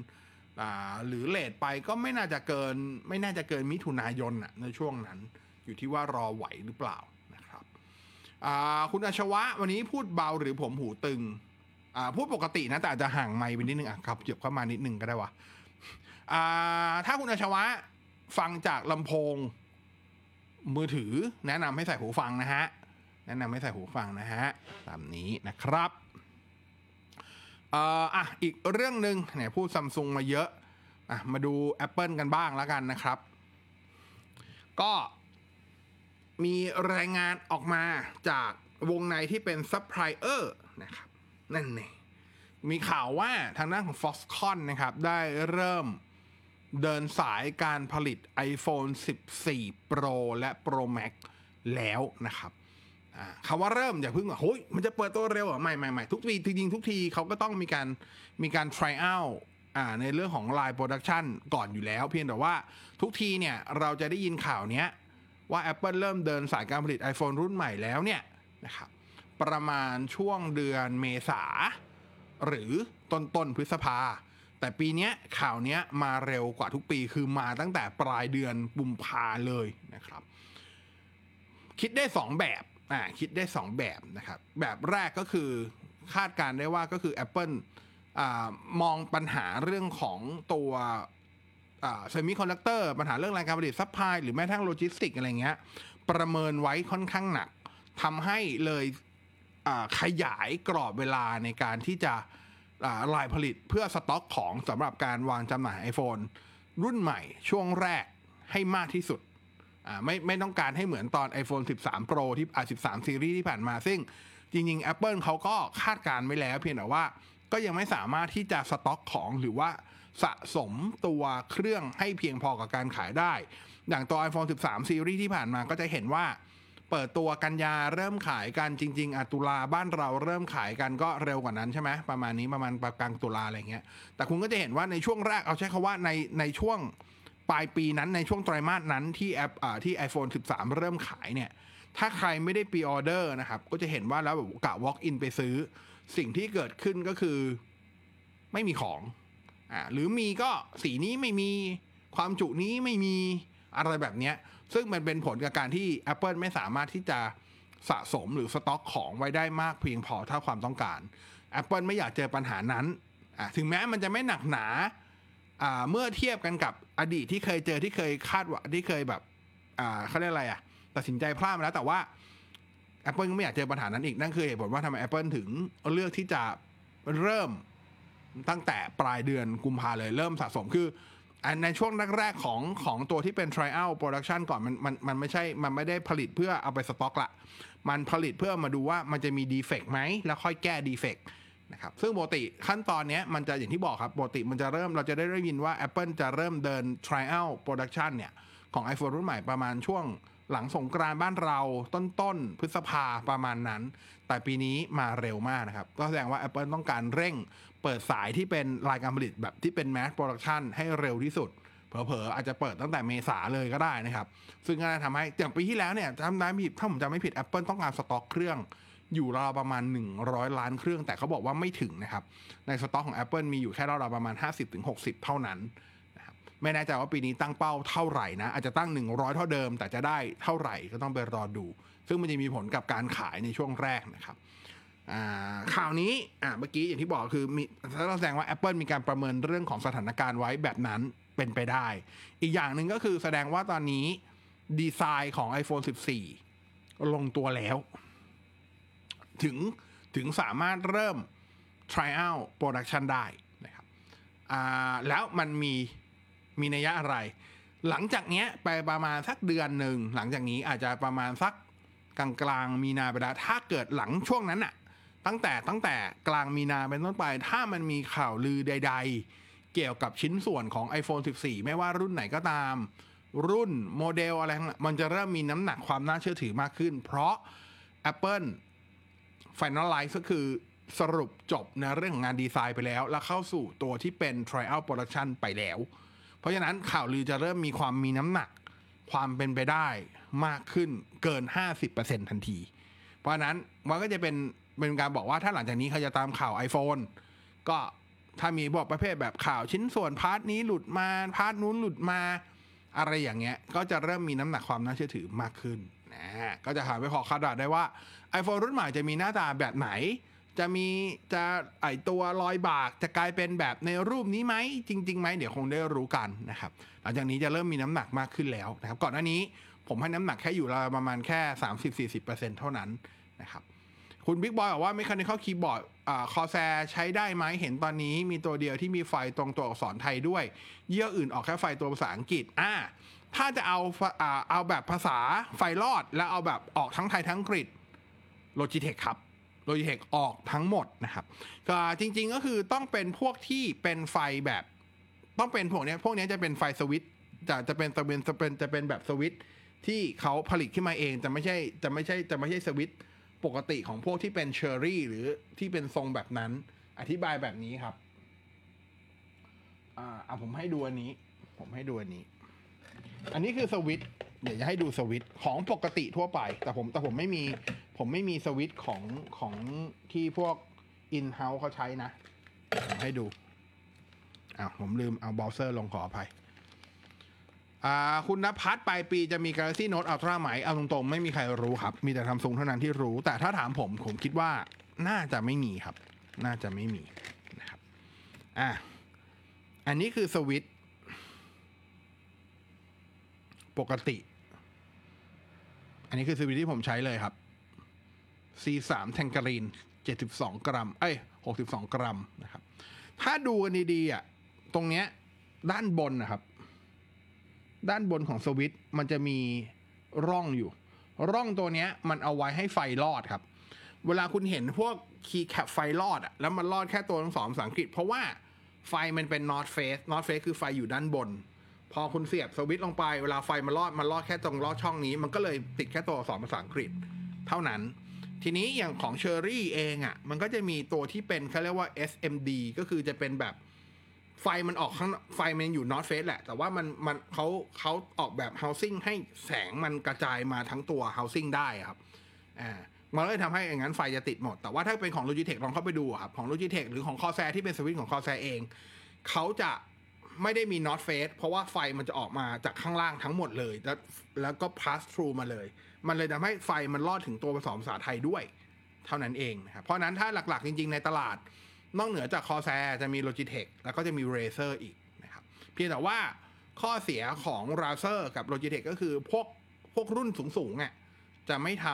ำคีย์บอร์ดภาษาไทย คือถ้าทำก็จะไม่ใช่แบบไฟทะลุ จะไม่ใช่แบบไฟรอดเขาเพราะเขาเพราะเขาจะใช้วิธีพิมพ์ลงไป มันกลายเป็นทึบนึกออกปะเท่านั้นเองเท่านั้นเอง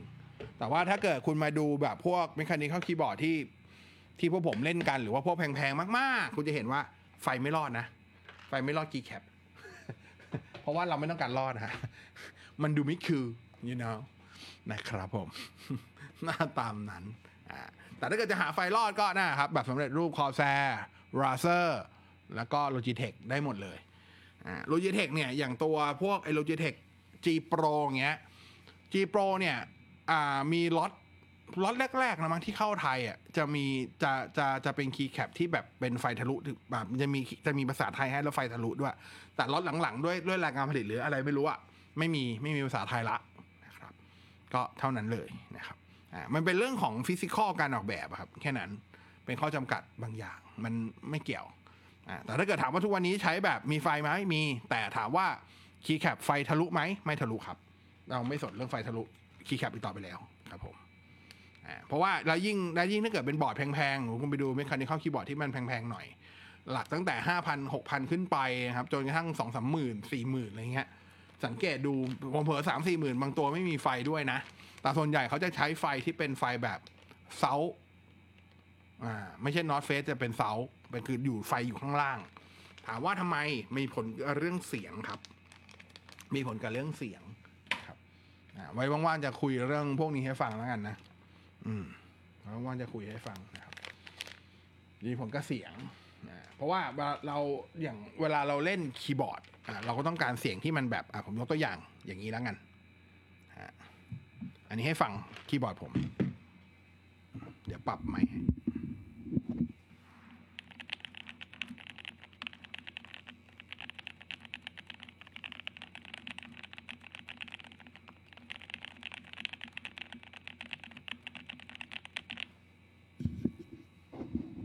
โอเค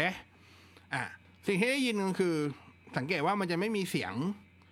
มันจะไม่มีเสียงเหล็ก กระทบพลาสติกเลยไม่มีเลยครับ มันจะเป็นเสียงแบบตัว bottom out จริง ๆอะอ่าเหตุผลเพราะว่าหนึ่งคือมันเป็นมันเป็นมันมันเป็นมันเป็น south face คือไฟอยู่ข้างล่าง พอไปใช้กับ keycap ปกติ keycap ส่วนใหญ่ที่ที่เราใช้กันมันจะเป็นเขาเรียกว่าเป็น cherry profile จะเป็น keycap เตี้ยๆหน่อย ไอ้พวกที่เป็นแถว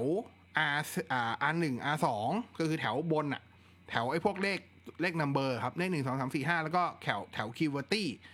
พวกเนี้ยมันจะชอบอ่าถ้าไปใช้แบบตัวตัวสวิตช์หรือตัวตัวบอร์ดตัว PCB ที่มันเป็น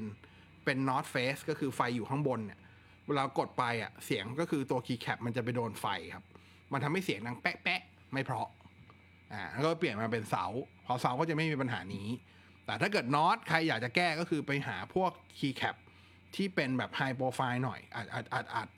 อาอาจจะไม่ต้องอาจจะไม่ต้องขึ้นไปเล่นถึงขนาด SA ก็ได้นะ เอาแค่ระดับแบบพวก ASA ก็ได้นะครับ PGA โปรไฟล์ก็ได้ MT โปรไฟล์ก็ได้ อะไรประมาณนี้นะครับ ประมาณนั้นนะฮะลองดูลองดูก็จะต่างกันไปนะครับอย่าถามนะว่าผมโดนคีย์บอร์ดเท่าไหร่แล้ว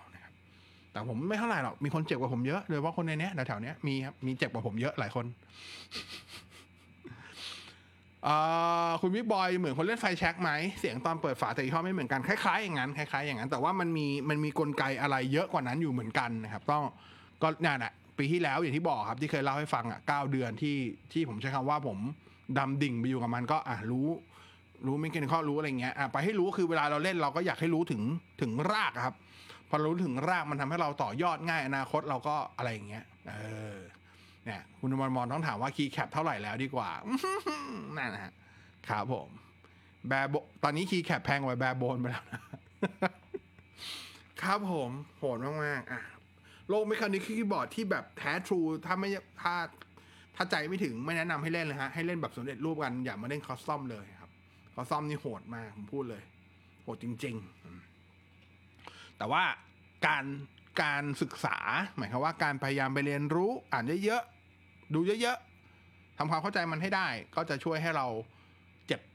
ตัวน้อยลง เพราะว่าเราจะเจ็บเฉพาะตัวสิ่งที่เราควรจะเจ็บเท่านั้นอ่าประมาณนี้ประมาณนี้ เอาจริงๆ แค่แค่สวิตอะอันนี้เคยพูดไปหมดแล้วเนาะแค่สวิตช์อะครับ อันนี้ผมไม่ได้มีทุกตัวบนโลกนะ แต่ผมยกตัวอย่าง อันนี้มันหลุดไปหลายตัวละ อันนี้คือ switch tester ที่ผมมี อันนี้จะยิงจะมีสวิตช์ทั้งหมด อ่าสิบหกตัว แต่นี้มันหลุดไปสองตัว หลุดอยู่ในกล่องนี่แหละขี้เกียจประกอบ ถามว่าทำไมต้องทำแบบนี้ทำเพื่อให้รู้ว่าน้ำหนัก คือสวิตช์บางตัว อาจจะอาจจะระบุเลขน้ำหนัก เท่ากันน้ำหนักแรงกดเท่ากัน เช่น62กรัม67กรัม แต่ด้วยลักษณะของสปริงที่เขาใช้ลักษณะของตัว อ่าสเต็มที่เขาใช้สเต็มคือแกนกลางนะครับ มันทำให้ฟีลลิ่งในการกดไม่เหมือนกัน เพราะฉะนั้นถ้าเราอยากรู้ฟีลลิ่งเหมือนเหมือนเราเหมือนเราไปลองลองลำโพงอะว่าผมผมมาสาย ผมมาสายหูฟัง บางทีเราเราอ่านรีวิวแล้วบอกว่าแนวเสียงแบบนี้แบบนี้เบสประมาณนี้คำถามคือพอเราไปฟังเราสึกว่าเบสคือไอ้คำว่าเบสมากเบสน้อย เบสรุกเร้าเบสหนักแน่นไอ้คำว่าหนักแน่นของแต่ละคนก็ไม่เท่ากัน เบสลูกโตคำว่าลูกโตของแต่ละคนก็ไม่เท่ากัน โตผมอาจจะแค่กลางๆของคุณก็ได้ นึกออกปะครับ เพราะนั้นมันต้องฟังเช่นเดียวกันครับคีย์บอร์ดไม่คันนี้คีย์บอร์ดถ้าเล่นกันเลยก็ก็ต้องลองกดก็ต้องลองซื้อมาครับยังดีที่แบบมันมันมีขายแยกทีละตัวก็เลยไม่ได้เจ็บมากตัวหนึ่งก็เฉลี่ยแบบสี่อ่าตั้งแต่สาสิบห้าบาทถึงหกสิบห้าบาทต่อตัวนะครับ ซื้อมาแล้วก็อะมาลองกดเอาน้ำหนักก่อน อยากได้เสียงก็เอาไปเมาส์เมาส์กับบอร์ด แล้วก็ฟังเสียงดู ประมาณนี้แต่เนี้ยมันได้น้ำหนักนะอย่างนี้อย่างนี้นะครับประมาณนี้ก็ลองเล่นดูก็สนุกดีเพลินๆถามว่ามีสวิตเยอะไหมอ่าไม่เท่าไหร่ ก็แค่ห้าหกร้อยตัวเท่านั้นเองครับผมตามนั้น ถามว่าจบไหมทุกวันนี้ที่ใช้อะผมใช้ตัวแทงกาลีน C3 อ่าไม่จบ เพราะว่าตอนนี้ไปติดใจอีกตัวนึงแล้วคือ Off Black นะครับแต่ว่ายังยังรู้สึกว่ามันยังยังไม่อยากสั่งออฟแบ็กในไทย นะโหในไทยขายโคตรแพง ต้องไปสั่งสิงคโปร์สั่งมาได้มานั่งลูบอีก ยังไม่อยากลูบก็เลยไม่เป็นไรใช้ไปก่อนนะใช้ไปก่อนนะครับใช้ไปก่อน ประมาณนี้นะฮะอันนี้ให้ฟังเสียงอะอันนี้อันนี้เป็นเสียงของตัว Off Black กิ้งกริ้งกิ้งกริ้งนะตามนี้ครับวันวันไม่ได้ทำนั่งฟังเสียงคีย์บอร์ดตัวเองเล่นครับ ถามว่าโรคจิตไหมโรคจิตครับ แต่ถามว่าชอบไหมชอบครับ โคตรเพลิน อ่านั่นแหละนั่นแหละลองเล่นดูลองลองสารเล่นดูสนุกครับ ผมว่าก็เพลินเพลินดีเออเพลินเพลินอย่างผม อย่างผมหูฟังถามว่าหูฟังตอนนี้จบไหมสำหรับผมจบแล้วนะคือ คือโอเค เรารู้เล่นเล่นจนรู้ว่าอะไรคืออะไรนะรู้ทั้งหมดแล้วราคาพูดมารู้หมดทีนี้ ก็ไปเล่นเพื่อให้เพื่อหาคำตอบให้ตัวเองว่าหูเราได้ประมาณไหนแมทชิ่งกับงบประมาณเราได้ประมาณไหนก็ยังไม่จบแล้วแหละแต่ถ้าไม่จบก็คือเป็นเรื่องอย่างล่าสุดเพิ่งสั่งสาย เพราะว่าสายเดิมเป็นสายสั้น สายเดิมผมเป็นสาย 60 เซนแล้วช่วงหลังต้องการสายปกติละ สาย 120 เซนก็ล่าล่าสุดก็ไปสั่งของ ตอนนี้สายหูฟังราคาขึ้นนะ พวกแบรนด์ดังๆครับ พวก Effect Audio Effect โห Effect แล้วนี่แมันขึ้นโหดมากขึ้น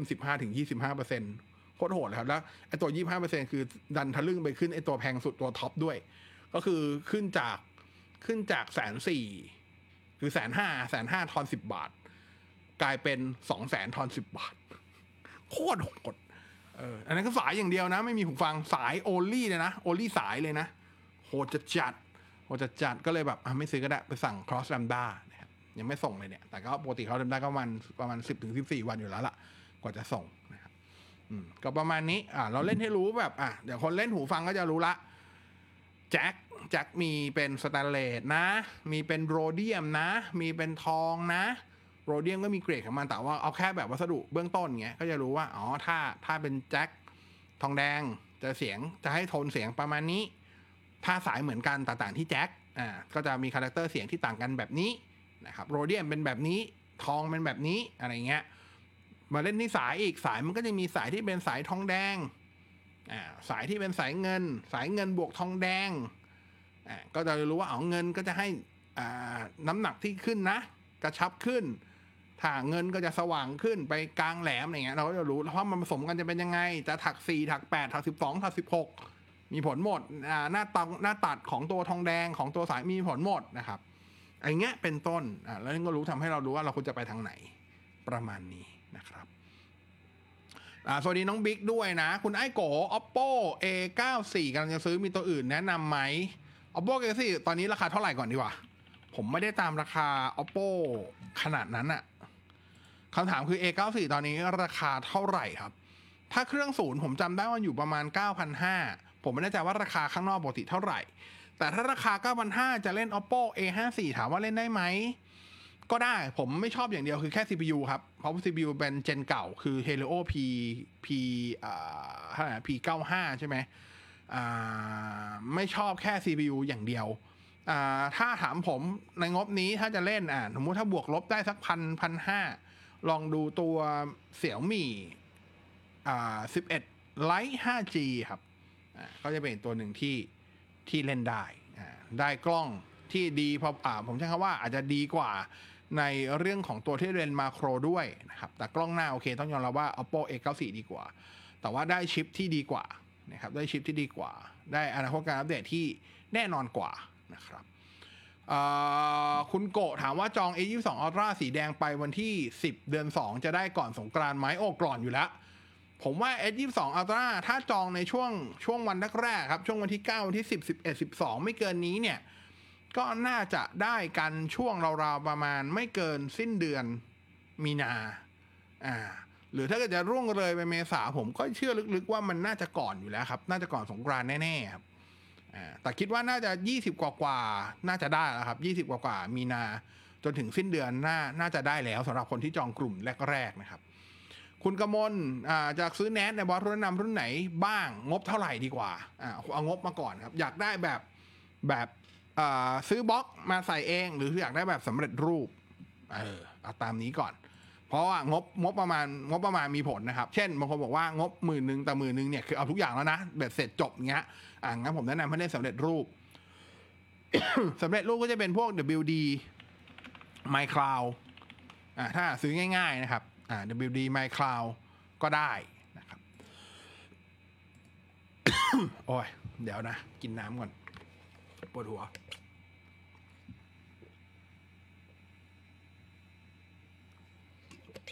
อะ ต่อ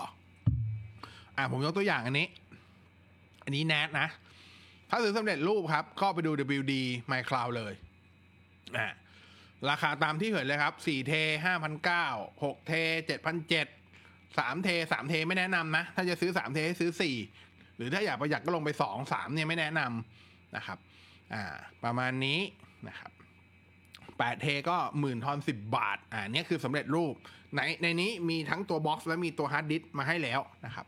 แต่ว่าแต่ว่าถ้าเกิดโอเค อยากได้แบบยืดหยุ่นโอ้สองสามหมื่นสบายเลยสองสามหมื่นไปดูซินโนโลจีไปดู QNAP ครับ เดี๋ยวขอดูซินโนโลจีแป๊บอ่าไม่มี ขอหาก่อน คือไม่ได้ตามไม่ได้ตามรุ่นหลังๆไง ปัญหาคือแค่ไม่ได้ตามรุ่นครับ คือถ้ารุ่นยอดนิยมของของตัวเริ่มต้นอะคำว่าตัวเริ่มต้นคือไม่ใช่ตัวถูกสุดนะ แต่ว่าเป็นตัวเริ่มต้นที่แนะนำกันละกันสำหรับตัวของ Synology ก็น่าจะเป็นตัว DS 2 2 0 plus อ่าก็เล่นเบอร์เนี้ย อันเนี้ยอันเนี้ยเป็นตัวเริ่มต้น ก็ราคาเฉพาะตัวตัวบ็อกซ์ตัวตัวตัวแนทอย่างเดียวไม่รวมพัดดิสก็อยู่ประมาณหมื่นนิดๆครับประมาณหมื่นหนึ่งหมื่นสองประมาณนี้ แล้วที่เหลือคุณก็อันนี้เป็น 2 เบนะ 2 เบคุณก็ ที่เหลืออีกเท่าไหร่คุณตั้งงบไปเท่าไหร่นะเมื่อกี้สองสามหมื่นอ่าเนี้ยตัดไปละเหลือสมมุติถ้าก็อยู่ที่ขนาดฮาร์ดดิสคุณละ ว่าจะใส่เท่าไหร่นะครับอะก็ถ้าเกิดเป็น Synology ก็จะเป็นตัว DS 220 plus ตัวเริ่มต้นถ้าจะให้แนะนำกัน แต่ว่ามันจะมีเบอร์ใหม่กว่านี้นะ เช่นพวก 221 หรือ 223 เนี่ยแหละ ก็เล่นได้อะเลือกเอาครับ range ก็จะอยู่ประมาณนี้ ถ้าเป็น QNAP QNAP จะแพงกว่า ถ้าจะเอาสเปคที่ ที่ใกล้เคียงกันนะครับ น่าจะราคาสูงกว่านะ QNAP เนี่ย อืมเติบเติบเติบเติบเติบอะ อย่างถ้า QNAP มันจะเป็นตัว TS 2 5 1ซีรีส์นี่คือตัวเริ่มต้น แต่ถ้าเกิดส่วนใหญ่จะแนะนำกันหลายคนจะแนะนำขึ้นไปเล่นไอตัวอ่า TS 451แต่โห451 ราคาแพงครับ 451 มัน มันมันแบบจริงจังแล้วอะเป็นตัวเริ่มต้นสำหรับคนที่จะจริงจังละ อันนั้นก็จะอยู่ประมาณหมื่นหกหมื่นเจ็ดเฉพาะตัวตัวเบนะ เฉพาะตัวเคสนะครับอะตามนี้ลองดูละกันนะครับ ลองดูละกันนะครับอ่าคุณรัฐมาตอนผมใช้โน้ต8 อยู่ครับ จะเปลี่ยนเป็น A20 FE หรือ A20 FE ต่างกันเยอะไหมอะก็ถ้าไม่นับไม่นับเรื่อง CPU CPU มันต้องดีกว่าอยู่แล้วล่ะเนาะ A20 FE นะครับอ่าอ่าสิ่งที่มันต่างอะตัวกล้อง ตัวกล้องหลักของ A20 FE จะให้โทนสมมติ mood and tone ของภาพ ไปทางของ S21 Ultra มากกว่าก็อาจจะดูเก็บรายละเอียดดีกว่าเล็กน้อยแต่ไม่ได้ต่างกันมากเลนส์ Ultra Wide กับเลนส์เทเลเหมือนกันอารมณ์ประมาณเดียวกันไม่ได้หนีกัน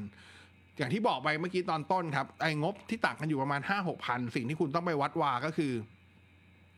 ตัว A20 FE เนี่ย มีปัญหาเรื่องของตัว Multi Touch จริงๆอะถามว่ามีปัญหาไหมมีพัมซุงพยายามอัปเดตแก้แล้วก็แก้มาเรื่อย ๆ ช่วยได้ประมาณหนึ่ง แต่ไม่ถามว่าหายขาดไหมไม่ถึงกับขาดนะครับ แต่ว่าปัญหามันไม่ได้เกิดสำหรับการใช้งานปกติ ทั่ว ๆ ไปมันจะเกิดกับคนที่ใช้มัลติทัชมากกว่า 2 นิ้วขึ้นไป ก็คืออย่างยกตัวอย่างเมื่อกี้สำหรับคนที่เล่นเกมอะเขาจะมีคนที่เล่นเกมแบบใช้ 4 นิ้วแบบนี้จริง ๆ นะครับอ่าก็พวกเล่นโดยเฉพาะเล่นพวกเล่น PUBG นะครับก็จะใช้ 4 นิ้วแบบนี้ไอ้เงี้ยจะมีปัญหา touch ลั่น touch เพี้ยนได้ อีกอันหนึงก็คือเรื่อง 5G ครับ อ่าจริงๆซัมซุงก็พยายามพยายามอัปเดตเฟิร์มแวร์เพื่อเพื่อเพื่อเพิ่มพวก combo band เข้ามาเรื่อยๆ แต่ว่าก็ต้องยอมรับว่าโดยตัวฮาร์ดแวร์ที่ใส่มาแต่แต่ต้นมันมันไม่ได้ดีที่สุดเท่าที่มันควรจะใส่มาได้ทำให้ถ้าเกิดถ้าเกิดคุณใช้แพ็กเกจ 5G แล้วคุณที่บ้านคุณไม่มีไม่มีไฟเบอร์ด้วย ใช้ 5G เป็นหลักเลยอะไรเงี้ยใช้ 5G เยอะๆมากๆ เดินทางบ่อยๆผมแนะนำว่าขึ้นมาเล่น S21 FE แต่ถ้าเกิดคุณยังใช้แพ็กเกจ 4G อยู่ หรือว่าใช้แพ็กเกจพวกที่แบบ 10 เมก 20 เมก 30 เมก unlimit หรือที่บ้านมี Wi-Fi ใช้ 5G น้อยๆ ไม่ได้เยอะ อันนี้เล่น S20 FE ได้ อันนี้ก็อยู่ที่ choice ที่คุณจะเลือกแล้วนะครับสวัสดีคุณโกะนะฮะ ไม่ไปต่อหูฟัง full sizeฟูลไซส์เนี่ย จริง ๆ ก็ชอบหลายตัวเพียงแต่ว่าโอกาสการใช้ไม่เยอะ ผมก็เลยยังใช้ไอตัว MSR 7ของ Audio Technica อยู่ ก็รู้สึกว่ามันก็ยังตอบโจทย์ดีอยู่ครับ ก็เลยยังไม่ได้หาใหม่ เพราะว่าปกติไอตัวตัว MSR 7 Audio Technica ที่ใช้ full size ส่วนใหญ่ใช้แค่ในบ้าน คือพอไปนอกบ้านมันก็ไม่สะดวกอะเกะกะ ร้อนหูอะไรเงี้ย แต่ถ้าถ้าเกิดใช้อยู่ในบ้านเวลาแบบดูเงี้ยอยู่กลางวันสมมติว่าผมไม่อยากเปิดทีวี ผมอยากดูซีรีส์ผ่านตัวคอมพิวเตอร์หน้าจอ 32 นิ้วผมเงี้ยผมก็โอเค เสียบหูฟังเพลินๆ ก็จะได้ immersive ของมันไปงั้นก็โอเคแล้วครับ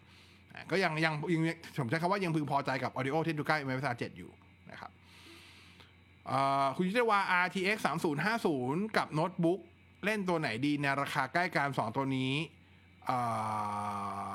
คำถาม อ๋อคำถามคือแล้วแล้วถ้าเกิดซื้อ RTX 3050 มาแต่การ์ดจอแล้ว CPU คุณเป็นอะไรอะสเปคอื่นคุณเป็นยังไงอะ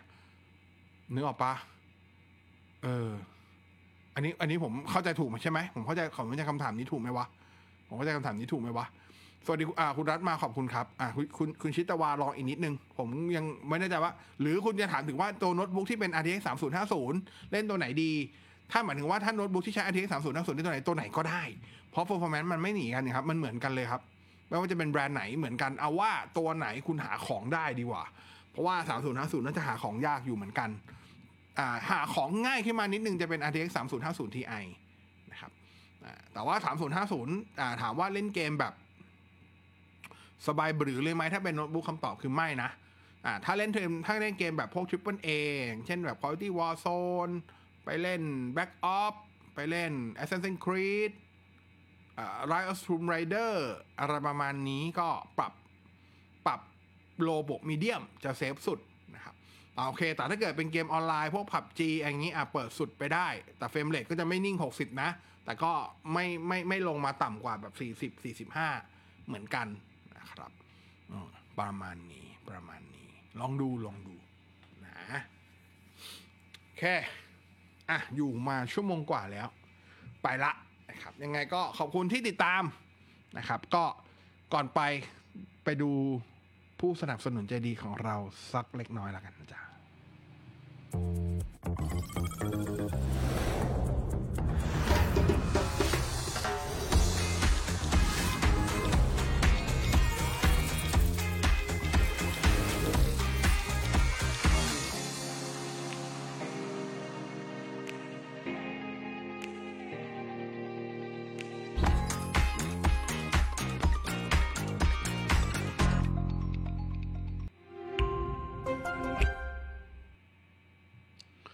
เค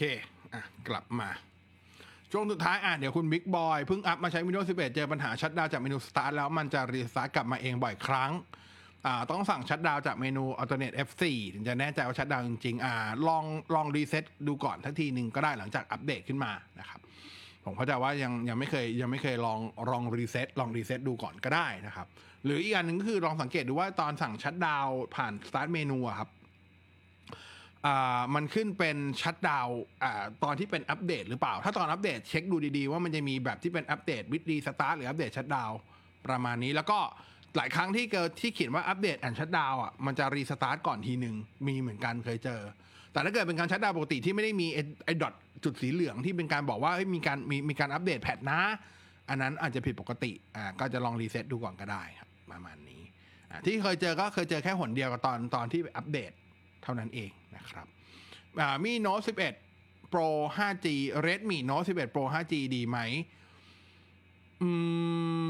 มผมไม่ชอบ CPU อะอืมผมไม่ชอบ CPU อะ ผมไม่ชอบตัว Snapdragon 695 เท่าไหร่ อืม คือถ้าจะเอา Redmi Note 11 Pro 5G ถ้าถามผม ผมเล่นตัวถ้าถ้าไม่ มันมันจะมีแค่เรื่องแบตอย่างเดียวที่ที่มันเป็นรอง Redmi Note 11 Pro 5G นั่นก็คือตัวมี11อ่าเสียมี11 Lite 5G แต่เสียมี11 Lite 5G กล้องโดยรวมอะดีกว่า Redmi Note 11 Pro 5G ครับ จะเป็นแพ้แพ้เรื่องเดียวคือแพ้เรื่องแบตความอึดแบตนะเพราะแบตให้มันน้อยกว่านะครับแบตให้มันน้อยกว่าพอสมควรนะครับก็ผมชอบให้เลือกให้เลือกระหว่างตัวในงบเดียวกันนะ Redmi Note 11 Pro 5G กับตัวอ่าเสี่ยมี11 Lite 5G NE ผมเลือก 11 Lite 5G NE ครับตามนี้คุณบิ๊กบอย shutdown อย่างเดียว ถ้า shutdown อย่างเดียวมีปัญหาก็แนะนำว่าลองลองรีเซ็ตเครื่องดูก่อน ลองรีเซ็ตเครื่องดูก่อนนะครับ ประมาณนี้อะมันก็มีเออเออบ้าง มีเออเออบ้างเหมือนกันนั่นแหละ ประมาณนี้อะโอเคเอ่อโอ้โหจะเล่าว่าจะพูดเรื่อง 5G ด้วยลืมอะเดี๋ยวไว้ครั้งหน้าแล้วกัน เดี๋ยวครั้งหน้าเอาอันนี้มาให้ดูครับ เรื่องของตัว 5G coverage area หลายคนชอบบอกว่าไทยเนี่ยไม่อัปเดตบ้านผมยังไม่ถึงเลยนู่นนี่นั่นอะไรเงี้ยครับ เดี๋ยวมาให้ดูว่าเทียบเทียบเมืองไทยกับประเทศใหญ่ๆ coverage area 5G ณ ปัจจุบันเป็นยังไงกันบ้างอ่าเอามาให้ดูกัน ครั้งหน้าอังคารหน้าเจอกันนะครับวันนี้ลาไปละนอนหลับฝันดีนะครับพรุ่งนี้ก็เจอกันในวิทยุเหมือนเดิมเนาะ FM 99พรุ่งนี้มีต่อเวลาพิเศษด้วยนะจ๊ะ นอนหลับฝันดี ช่วงนี้อากาศกลับมาเย็นหน้าหนาวมาเยือนเราอีกครั้งครับ ยังไงก็ดูแลสุขภาพด้วยนะจ๊ะห่มผ้าด้วยนะจ๊ะ ใครที่เป็นภูมิแพ้เหมือนผมก็อย่าลืมทานยาด้วยนะจ๊ะ โอเค คืนนี้นอนหลับฝันดีขอบคุณที่เข้ามาดูกันขอบคุณที่พูดคุยกันอ้อสุดท้ายก่อนไปมีคนขอมาก็เลยทำมาให้แล้ว หลังจากนี้ก็จะทำเรื่อยๆนะครับ ก็คืออเราจะเอาผมจะถอดเสียง ของไลฟ์คุยกับบอสในทุกสัปดาห์เนี่ย ไปอัพเป็นพอดแคสต์ขึ้นให้ในช่องของ Boss Cat ก็ใครที่อยากจะฟังย้อนหลัง ก็ตามไปฟังในนู้นได้นะครับ ก็ส่วนใหญ่จะอัพขึ้นให้หลังจากสมมติไลฟ์วันนี้พรุ่งนี้เที่ยงเที่ยงขึ้นให้ ประมาณนี้เนาะถ้าไม่ลืมถ้าลืมทวงได้นะครับ ถ้าลืมทวงได้ โอเค ไปละ คืนนี้นอนหลับฝันดีทุกท่าน สวัสดีครับ